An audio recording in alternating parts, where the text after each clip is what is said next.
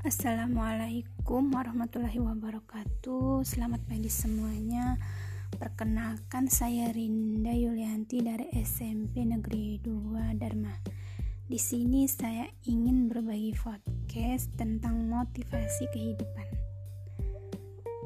Jika salah, perbaiki. Jika kita gagal, kita coba lagi. Jika kita menyerah, semuanya akan berakhir sia-sia Mengapa semuanya akan berakhir sia-sia?